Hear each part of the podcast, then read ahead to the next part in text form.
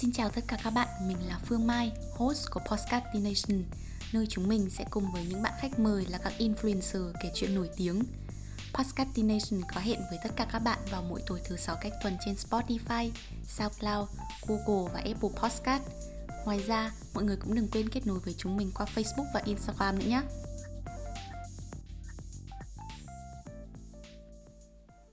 Phần mở đầu ngày hôm nay của bọn mình thì sẽ hơi khác những tập trước một chút.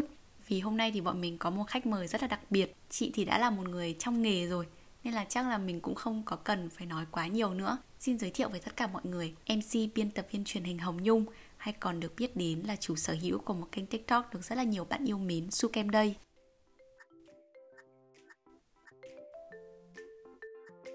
Tiêu chí ở trên mạng xã hội với lại con người ở ngoài đời của chị không có gì khác nhau mấy, bởi vì ngoài đời chị cũng là một người cực kỳ hài hước, rất là hài và rất là vui tính, dễ tính. Nhưng mà xen lẫn ở trong đấy thì những cái mà chị biết thì nó cũng khá là nhiều. Cho nên là chị rất là hay truyền tải thông tin bằng cái nguồn hiểu biết của mình, cả tìm hiểu nữa, và nói theo cái cách rất là hài hước, theo cái tính cách của chị. Cho nên là cái định hướng hình ảnh của chị vẫn là một cái người vừa có lúc thì nghiêm túc, nhưng mà vẫn xen lẫn ở trong đấy sự hài hước, vui vẻ, không thể thay đổi được, vẫn là Su Kem.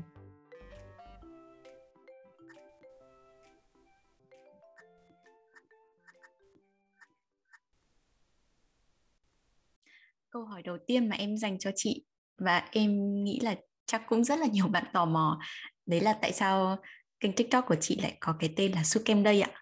Nickname Su Kem Day ấy, như chị đã chia sẻ với các bạn rất là nhiều ở trên TikTok rồi, các bạn hỏi rất là nhiều tại sao lại tên là Su Kem. Thì nó không phải là có cái gì tự phát, mà cái tên này, ví dụ như tên ở nhà của em là Bống, là Cún, thì kiểu tên ở nhà của chị là Su Kem. Từ ngày xưa đi học đã là tên Su Kem rồi. Ngày xưa có cả cái nick Facebook tên là Su Kem, sau đấy nó bị sập thì chị mới đổi. Facebook nó bắt phải để tên thật thì chị mới đổi lại là tên là Nhung, chứ còn trước đấy là chị cũng để nickname hết. Tất cả mọi, kể cả là Gmail hay cái gì của chị đều là Su Kem hết.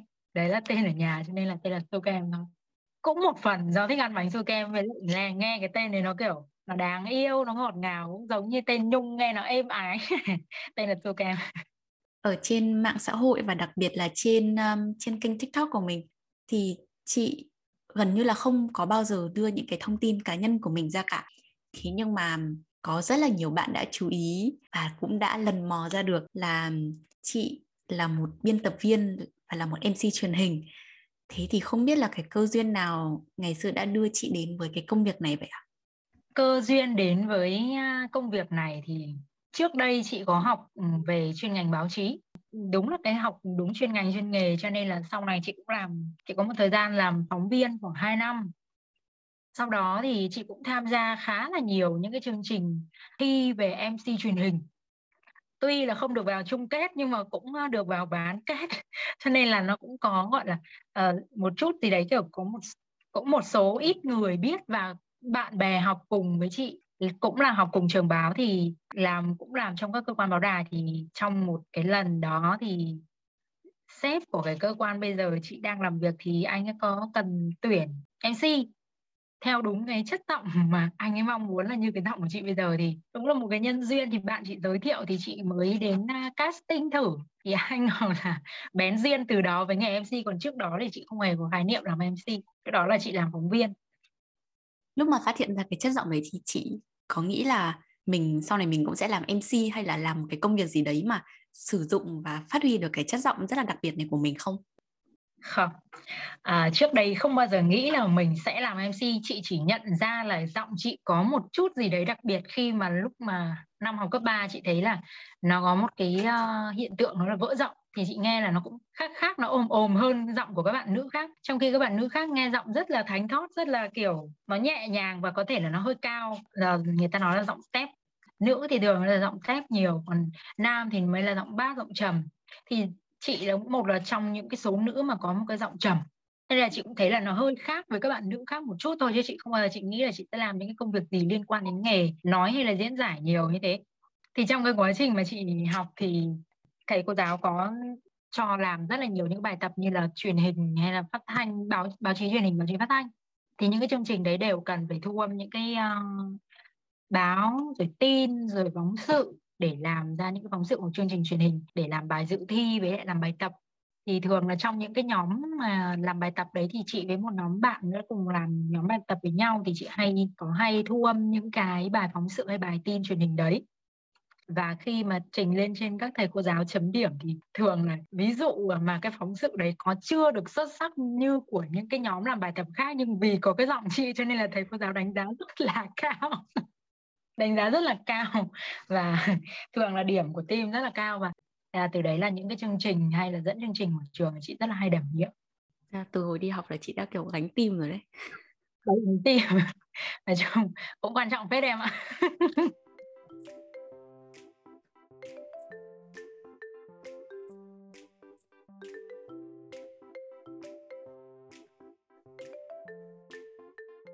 Quay về với chủ đề chính là mạng xã hội, thì không biết là chị Su Kem đã bắt đầu tham gia vào môi trường TikTok từ khi nào vậy ạ chị?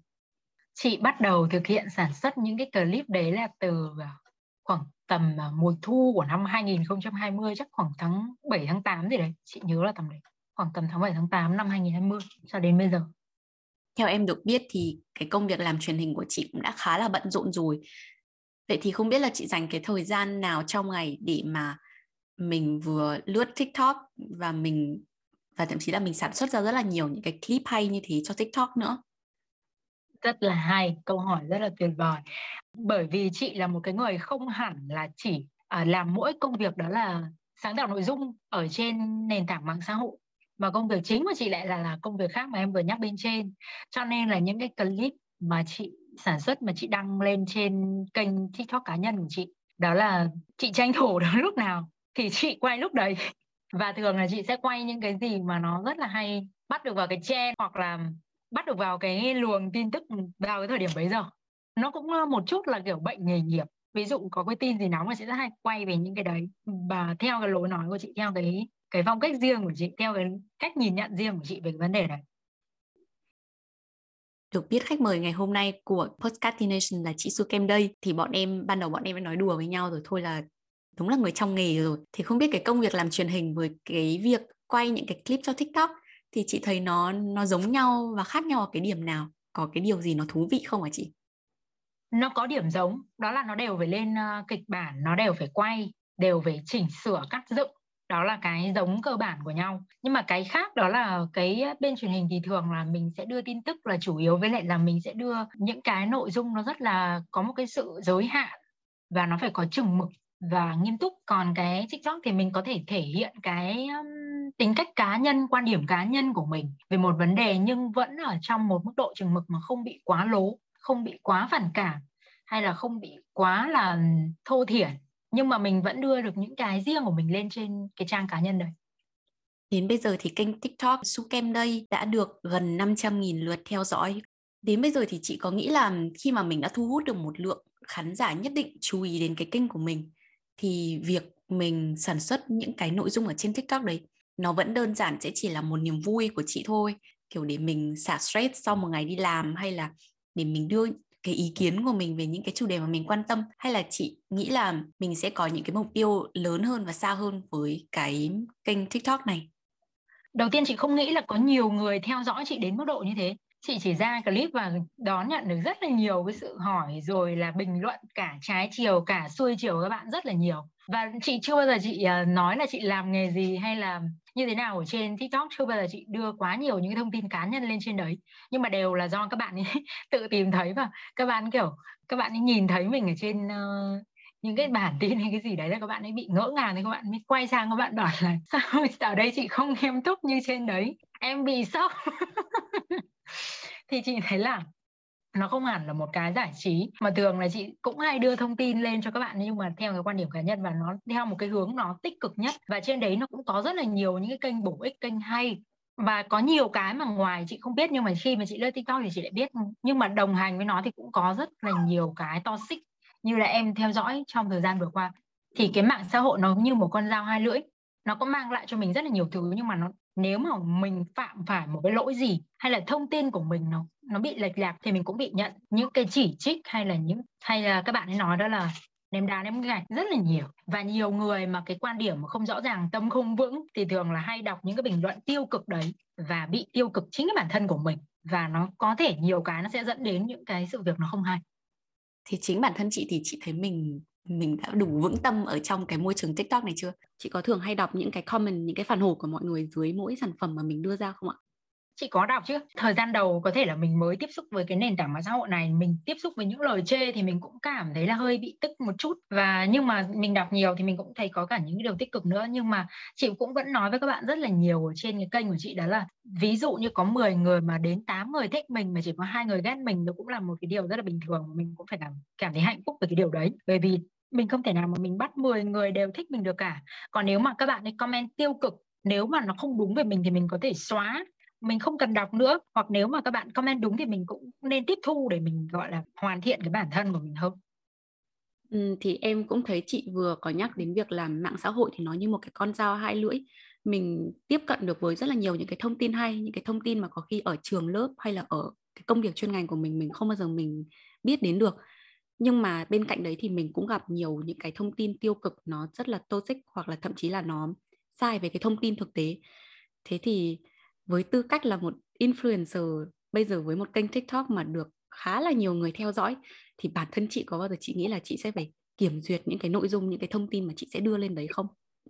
Chắc chắn là có, chứ không thể nào là không được. Bởi vì nó cũng một phần đó là cái nghề nghiệp của chị, cho nên là đều những cái mà chị đưa lên nó đều phải là không ảnh hưởng gì hay không tấn công vào một tổ chức hay cá nhân nào quá, mà nó sẽ là những cái vấn đề mà nóng trong xã hội mà nhiều người lên án thì mình sẽ lên tiếng nói, hoặc là những cái thông tin đã quá rõ ràng thì mình sẽ truyền tải.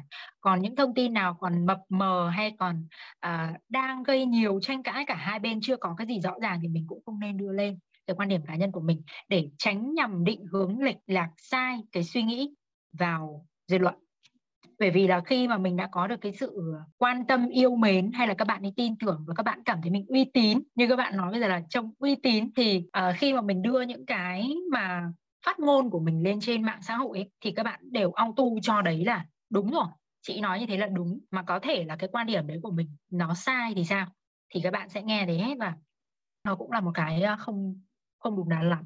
Thế chị có bao giờ ngại thể hiện cái quan điểm của mình về một vấn đề gì đấy không? Và chị có sợ là khi mà mình thể hiện cái quan điểm đấy thì có thể có người sẽ đồng tình với mình, nhưng mà cũng có người không đồng tình với mình? Cái này thì nó cũng 50-50.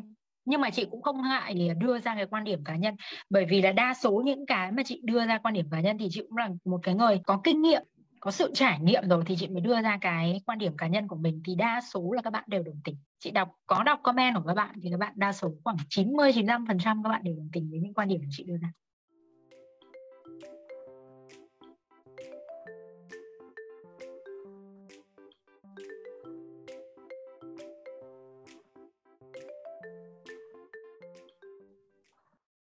Cá nhân em thì rất là thích cái kênh TikTok của chị, tại vì nó có những cái chủ đề rất là hay. Ví dụ như là kiểu xem mi xoa này, xem thú cưng này, hay là có những cái clip nó đơn giản là những cái vấn đề nó rất là hài hước thôi. Tự nhiên kiểu xem xong một ngày bao nhiêu là những cái mệt mỏi buồn phiền của mình là nó bay hết ý. Và chị cũng không có giới hạn cái kênh của mình trong một cái chủ đề nhất định nào cả. Thế chị có bao giờ chị nghĩ là cái việc chọn chủ đề này nó cũng là một cái định hướng cho kênh của mình không? Hay đơn giản là mình thích làm cái gì thì mình sẽ làm cái đấy thôi? Nó cũng theo cái cảm xúc của mình. Mình cảm thấy rất là hứng thú với cái chủ đề đấy mà mình cảm thấy mình nói được và mình nói là sẽ chắc chắn những phần đúng thì mình sẽ nói. Còn nhiều cái mà chị lướt mà chị thấy rất là bức xúc, cũng định lên tiếng, nhưng mà chị nghĩ là nếu mà mình có lên tiếng thì mình cũng gây ảnh hưởng một phần nào đấy đến cái cá nhân của cái con người đấy, cho nên chắc chắn là mình sẽ dừng lại, mình sẽ không đưa những cái thông tin mà nó gọi là khiến cho cộng đồng mạng công kích cái bạn đấy quá nhiều, nên là mình sẽ không nên đưa.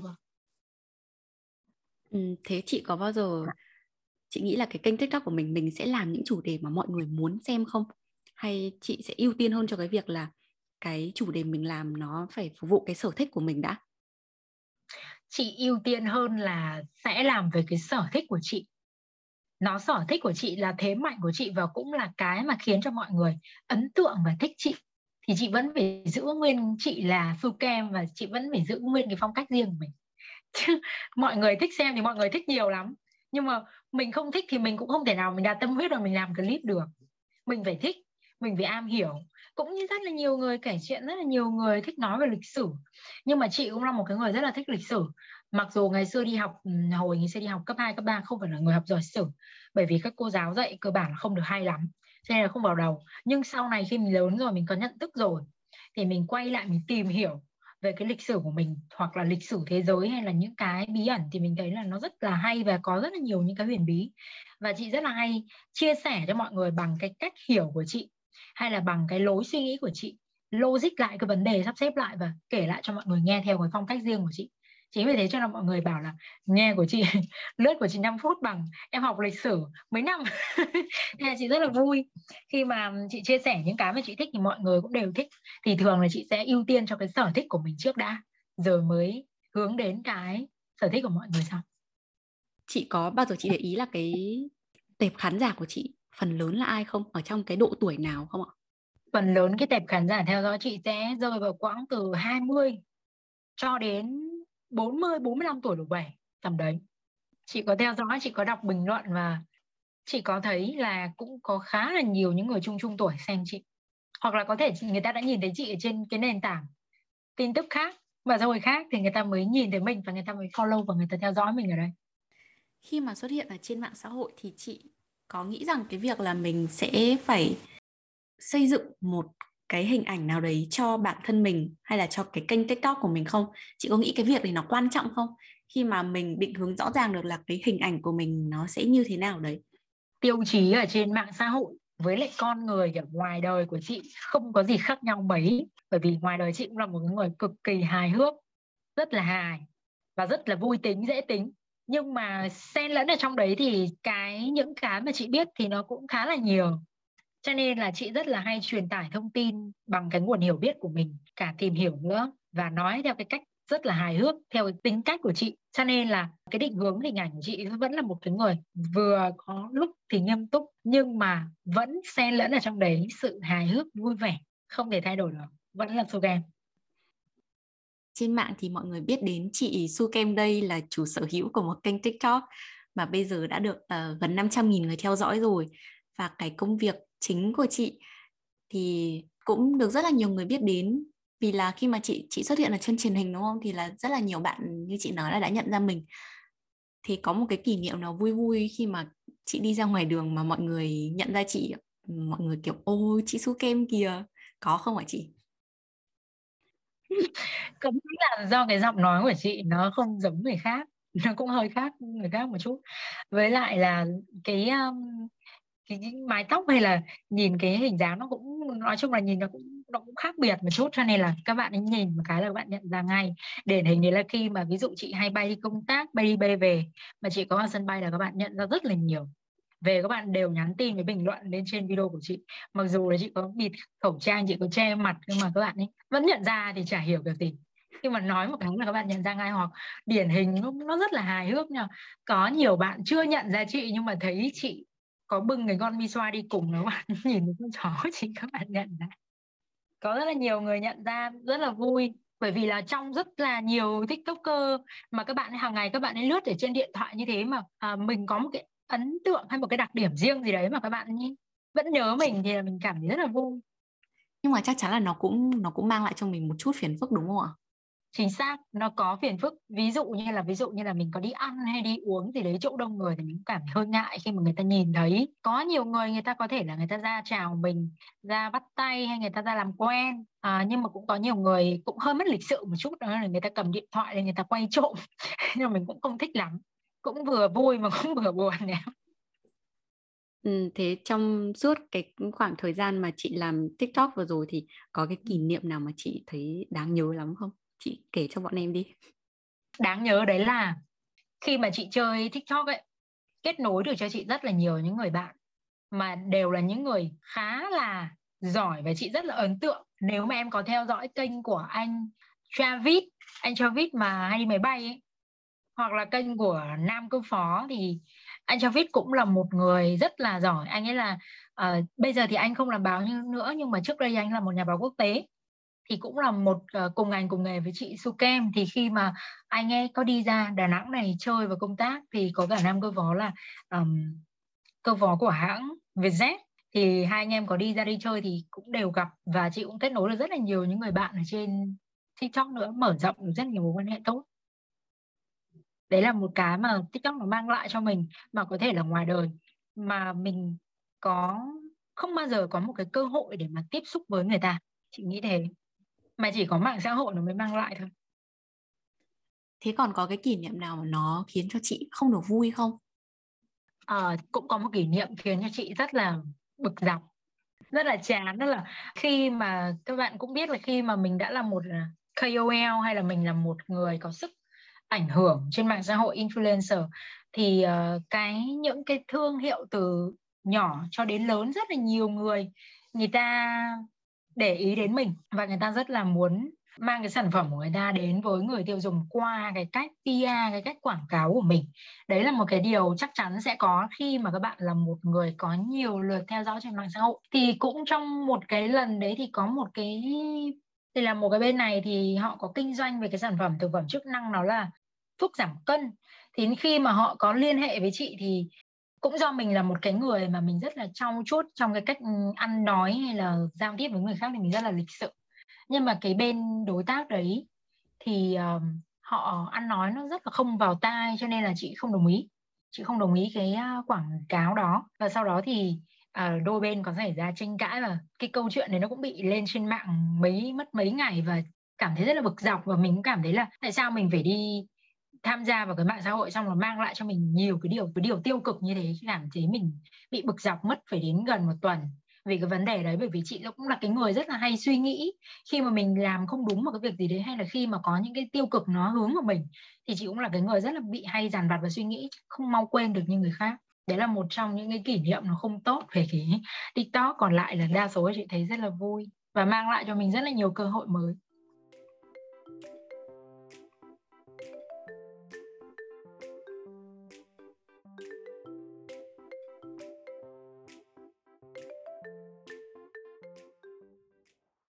Một cái cụm từ mà nó rất là hay gắn liền với các bạn influencer hay là các bạn KOL, đấy là cái việc nhận quảng cáo.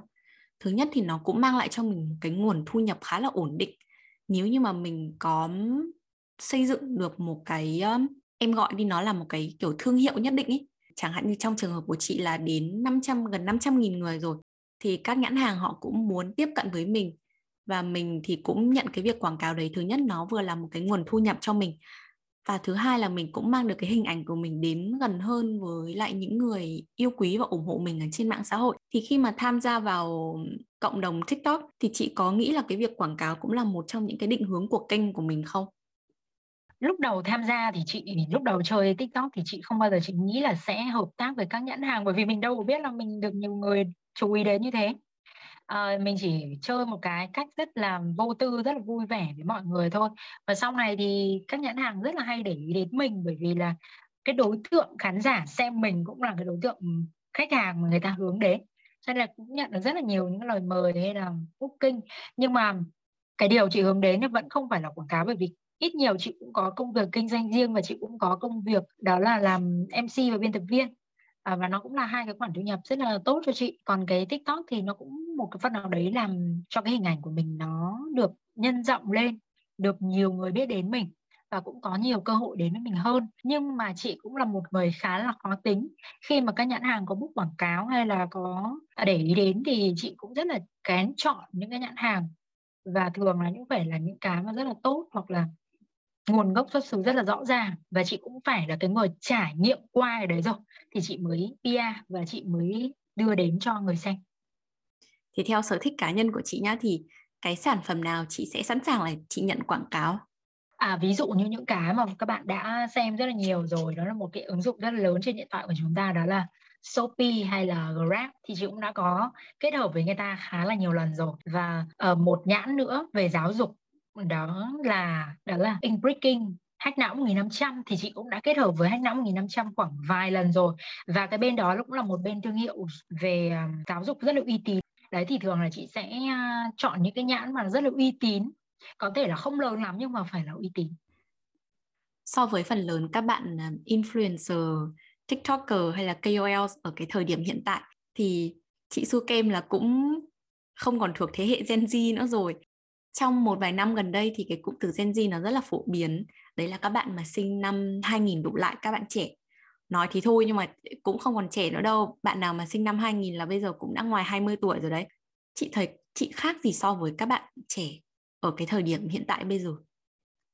Thường các bạn Gen Z, các bạn Gen Z đấy thì đầu tiên chị cũng không biết Gen Z là cái gì. Thì chị mới lên chị hỏi thì các bạn mới nói là những cái bạn mà sinh năm 2K đổ về thì gọi là Gen Z. À thì ra là thế. Thì thường là các bạn hay làm những cái trend mà kiểu nghe nhạc mà bị điếc hay là nhảy không nghe rõ từ, hay là nói chung là nhảy theo trend rồi múa quạt rồi làm những cái ví dụ như là POV mà đến bây giờ chị cũng chưa hiểu rõ lắm nó là các bạn ấy làm cái kiểu mà quay gần xong là ghi cái cáp mà trên cái màn hình đấy.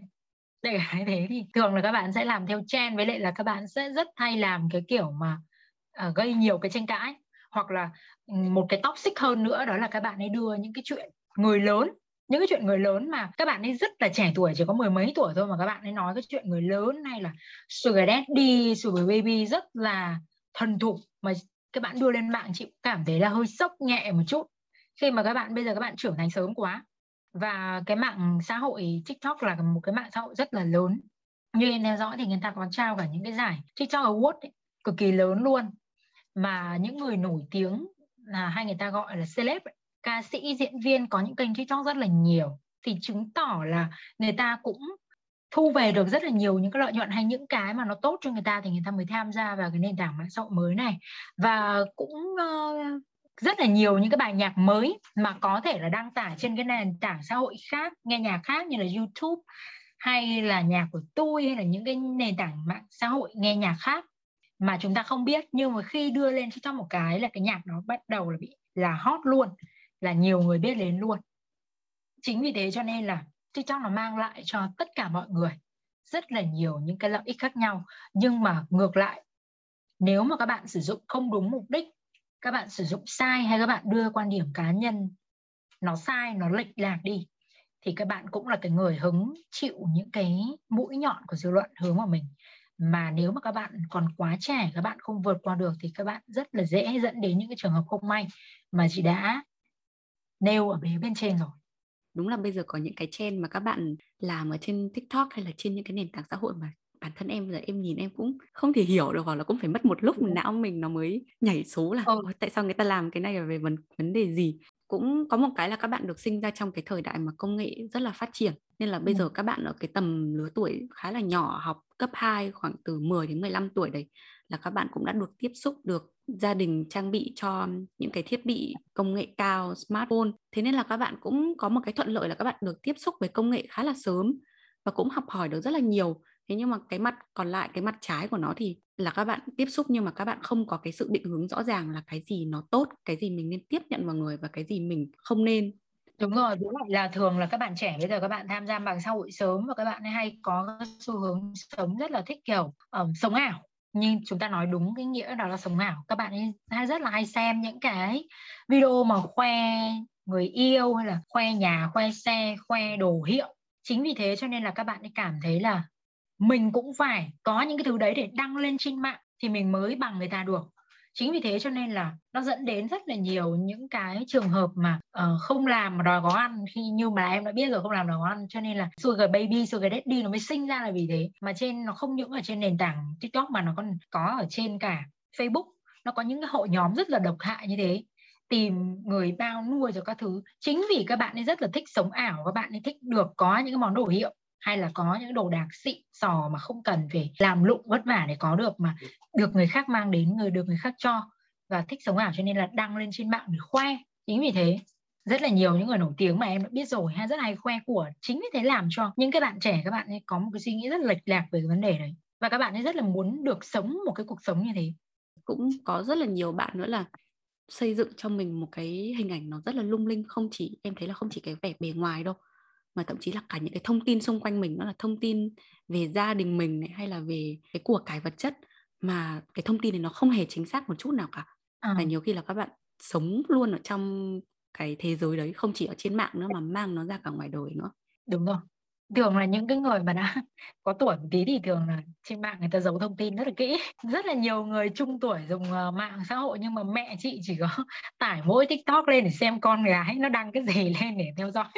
Bởi vì chị không sống với mẹ chị sống ở nhà, còn chị thì sống ở Đà Nẵng, cho nên là chỉ có mỗi cái đấy để cho mẹ chị theo dõi xem là chị làm cái gì, chị đi đâu hay làm cái gì, ra video gì thôi. Còn mẹ chị không còn dùng Facebook, bởi vì bà bảo là đừng có đưa thông tin gì lên trên đấy, lộ thông tin của tao. Những đường là những người có tuổi là người ta suy nghĩ rất chín chắn, hoặc là người ta có sử dụng mạng xã hội nhưng người ta sẽ không public những cái thông tin cá nhân lên. Nhưng mà các bạn trẻ đi đâu ăn gì từng phút một, check in không chật phát nào. Đấy là xu hướng của các bạn trẻ là như thế. Với lại là chị không thích một cái là các bạn ấy làm những cái video trên TikTok nó rất là toxic, cực kỳ toxic luôn. Chê bai vùng miền rồi làm về chủ đề người lớn rất là thành đạo, trong khi tuổi đời thì còn rất là trẻ. Mà nó có được nhiều người xem hay nhiều lượt chia sẻ thì chắc chắn là những cái em nhỏ chỉ có 10 tuổi hay 12 tuổi các em mới lướt được, các em đều xem và nó rất là tò mò về vấn đề đấy. Nó sẽ lên Google nó tìm hiểu, rồi sẽ sinh ra rất là lắm chuyện.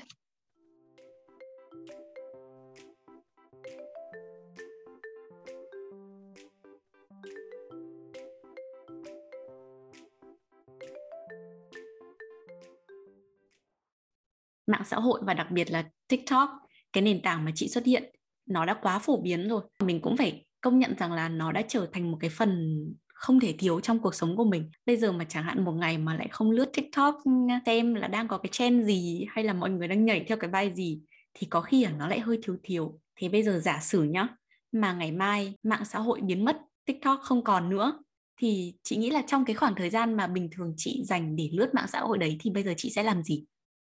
Nếu mà nó không có mạng xã hội nữa thì chị nghĩ là chị sẽ đi ngủ sớm hơn. Đấy là điều đầu tiên. Khi mà có nó thì ngày nào cũng lướt, phải lướt một lúc mới chịu được. Khi nào mắt mỏi thì mới đi ngủ. Một ngày trung bình chắc khoảng 2 tiếng chị dành cho mạng xã hội. Bởi vì nó cũng là cái công việc của mình cũng phải lên thu thập thông tin rồi các thứ. Mình cũng phải tìm ý tưởng để mình làm video mới cho các bạn xem, thì chắc chắn là mình cũng sẽ phải lướt mạng xã hội một chút. Còn trừ những hôm nào mà chị quá là bận về cái công việc đang làm thì chị mới không lướt mạng xã hội thôi, chứ còn một ngày thì khoảng 2 tiếng. Bởi vì là lướt TikTok thì cảm thấy nó hay vô cùng, nó rất là hay, bởi vì nó là những cái video ngắn mà những cái kênh mà chất lượng thì các bạn sản xuất những cái nội dung video rất là hay, rất là ý nghĩa. Cho nên là mình xem thì mình cũng cảm thấy mình học được rất là nhiều thứ. Mình cũng học được cái cách làm video nào cho nó thu hút người xem, hay là những cái nội dung như làm sao thì người ta sẽ xem nhiều. Đấy là một cái mà mình học được ở trên mạng. Còn nếu mà không có nó thì chắc chắn là chị sẽ phải tập trung vào công việc, phát triển công việc tốt hơn, hoặc là đi ngủ sớm hơn, dành nhiều thời gian cho gia đình, trồng cây, nuôi chó, vẽ vời, rồi là đi tập thể dục. Đấy, nếu mà không có mạng xã hội nó quay trở lại như ngày xưa thì chắc chắn là chị sẽ dành thời gian cho bản thân nhiều hơn.